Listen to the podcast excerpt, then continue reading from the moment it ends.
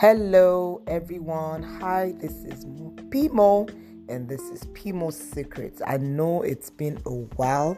Uh, I just had to stop by to drop this thought as I was meditating, you know, on it, and it just blew my mind and I just felt I needed to share it uh, with you guys. Um, what I want to talk about is just simply, you know, how God brings his word to pass. Uh, it's important that as Christians, as sons and daughters of God, we are sensitive to the way God brings his word to pass. So here, God speaks a word to you. He confirms it one way or the other, you know, either by prophecy or you reading the scripture, or, you know, he himself, or a vision or a dream, and then how he now uh, brings that word to pass. Now, this is what I'm saying. You look at Abraham. Now, if you look at Abraham, if you look at Genesis uh, chapter um, seventeen, you would find something interesting there. God came to Abraham. This was after Hagar had happened and Ishmael had been born. And, you know, God came to Abraham and said to him, walk thou before me and be blameless. And then he began to speak to him about what he wanted to do with him. It was in that same chapter. He changed his name from Abram to Abraham. And then he went on to say that Sarai, you know, his name will now be Sarah. And that um, he was going to give him a son through Sarah. You know, and that son was going to be the child of promise. And it's amazing because it was Abraham that first laughed. In fact, in that chapter, God already told Abraham the name of the son. He said you would name him Isaac. And then Abraham was the first to laugh, you know, although he laughed in his heart, you know, and God said to him that, and Abraham was saying, the Bible says he was thinking in his heart, I'm over a hundred. My body is as dead as anything. Uh, uh, Sarah's womb is dead. She's over ninety. Honestly, ha- can can there be pleasure? Can anything come, you know, out of this? And God said to him, and God, you know, uh, uh, went on to affirm what he was saying. That I'm telling you, Abraham, your wife Sarah is going to have a child, and her name is going to be Isaac. And the Bible says, Um, Abraham went on to circumcise, because that was the instruction God had given him at the beginning of that chapter. Uh, circumcise his children, all the servants born in his house, and he himself, you know, uh, was circumcised. And then the next chapter, chapter eighteen, we were told that Abraham was just sitting casually in the front of his house. Probably it was one of those hot uh, uh, period, and he was just taking fresh air. Now, I don't know how long between chapter seventeen and chapter eighteen, but one thing I know is that Abraham was outside, and the Bible says three men were passing by, and it was God in flesh. But I'm so grateful to God for Abraham's sensitivity. God had spoken a word. And I'm sure you know, by the time God opens his mouth to say something, it's settled already. It's not, he's not saying it for your approval. He's not saying it to now begin to work it out. Mm-mm. At the point of God authoring that word, it is already done and settled. And so God shows up not as God, because if you read at the end of Genesis chapter seventeen, the Bible says, and God departed from Abraham. So I don't know in what format God came to him. I don't know, but it wasn't as a man. So I'm sure Abraham had his way of hearing God, God talking to him. But here, God disguised as three men. Wow. And the Bible says he acted like he was going further. And Abraham, sensitive in the spirit, signaled and stopped them. I said, no. I'm sure he must have noticed that these men were looking strange or something. But thank God Abraham yielded to that stirring in his heart. And he stopped them. And he invited them over to his house. Said, can you take a rest? Let me prepare something for you. And the Bible says he hastily went in, called Sarah. Now, Abraham had servants, but he didn't call any of his servants.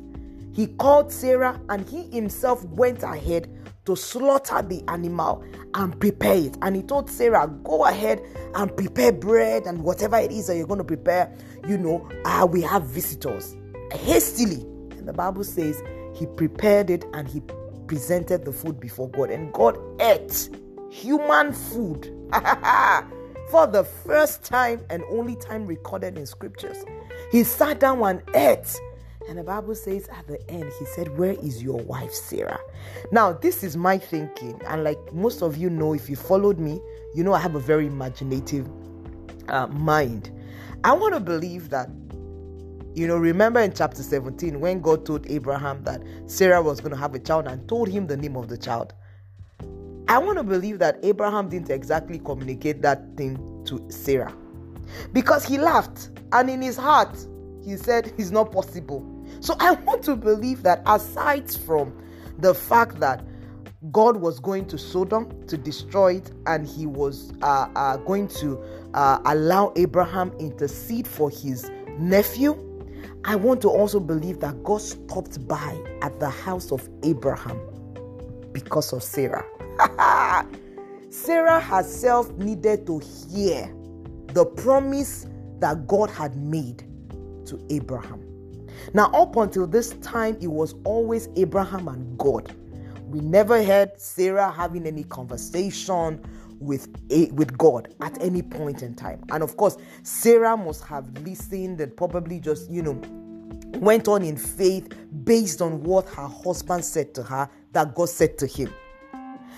So it's so amazing. The Bible says God said, where is Sarah, your wife? I'm sure Abraham at that point, this is my mind working. He's like, oh my God, this guy is about to say this again, you know. And he said, call me your wife. And the Bible says Sarah was listening by the tent door. And he said, about this time, according to the time of life, next year, you are going to embrace a son. And Sarah, hey, the Bible says the two have become one truly, laughed. And God said, no, don't laugh. Don't laugh because you, you just conceived. He said, because you just conceived. He said, yes. Sarah said, I didn't laugh. He said, no, you laughed. Don't change that confession because the child's name is Isaac. It's so amazing. God had given a word in chapter seventeen. And see the way and manner in which he brought about the confirmation of that word in the next chapter. Abraham's sensitivity. Being able to stop these men, even though they didn't carry God on their head, but it was God in flesh. And he entertained them, not knowing that this was God. I want to believe it was at the point of, of God eating and, and, and then requesting for Sarah that Abraham must have picked it and said, this is God. You know, you know that knowing, that inner knowing, that inner witness. And it's just so amazing. It's so comforting to know. Why am I sharing this? God has given you a word.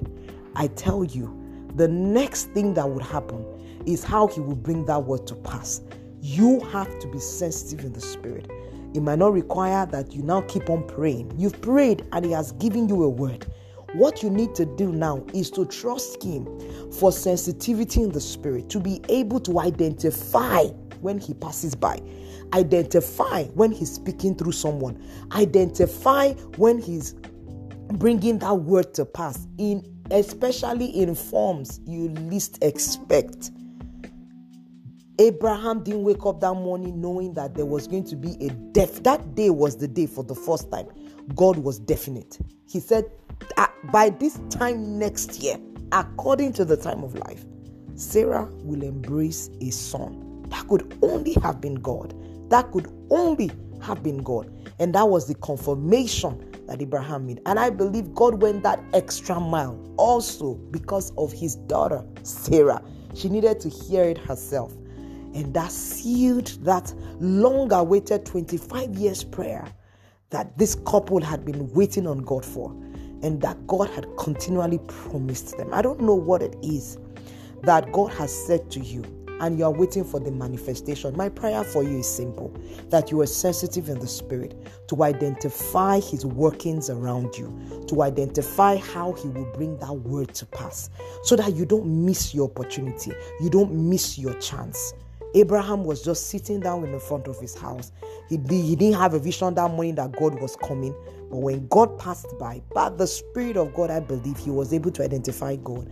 And through his gesture, you know, going the extra mile, killing the, the ram or the calf and asking the wife, thank God for Sarah's sensitivity to Sarah. T didn't say, who are these people? We don't know them. I mean, why they came for her. Shaka yaraba. They came for her. You know, thank God. I pray this for women. I pray this for wives, that we are sensitive in the Spirit. Abraham didn't give her notice. Abraham just showed up and said, prepare this. We have guests. And she went in and prepared. And when God had finished eating, he said, call me Sarah. I pray that we will align. I pray in the name of Jesus that when our time for fulfillment comes, we will not be found wanting in the mighty name of Jesus. Ah, this is so comforting. This is so exciting to just hear me even talk about it, you know, as it's coming to my heart. And I really hope and pray that it has ministered to you too as well. In Jesus' name, thank you for always listening. Please share, you know, if this has blessed you. Till I come your way again, I love you and God bless you.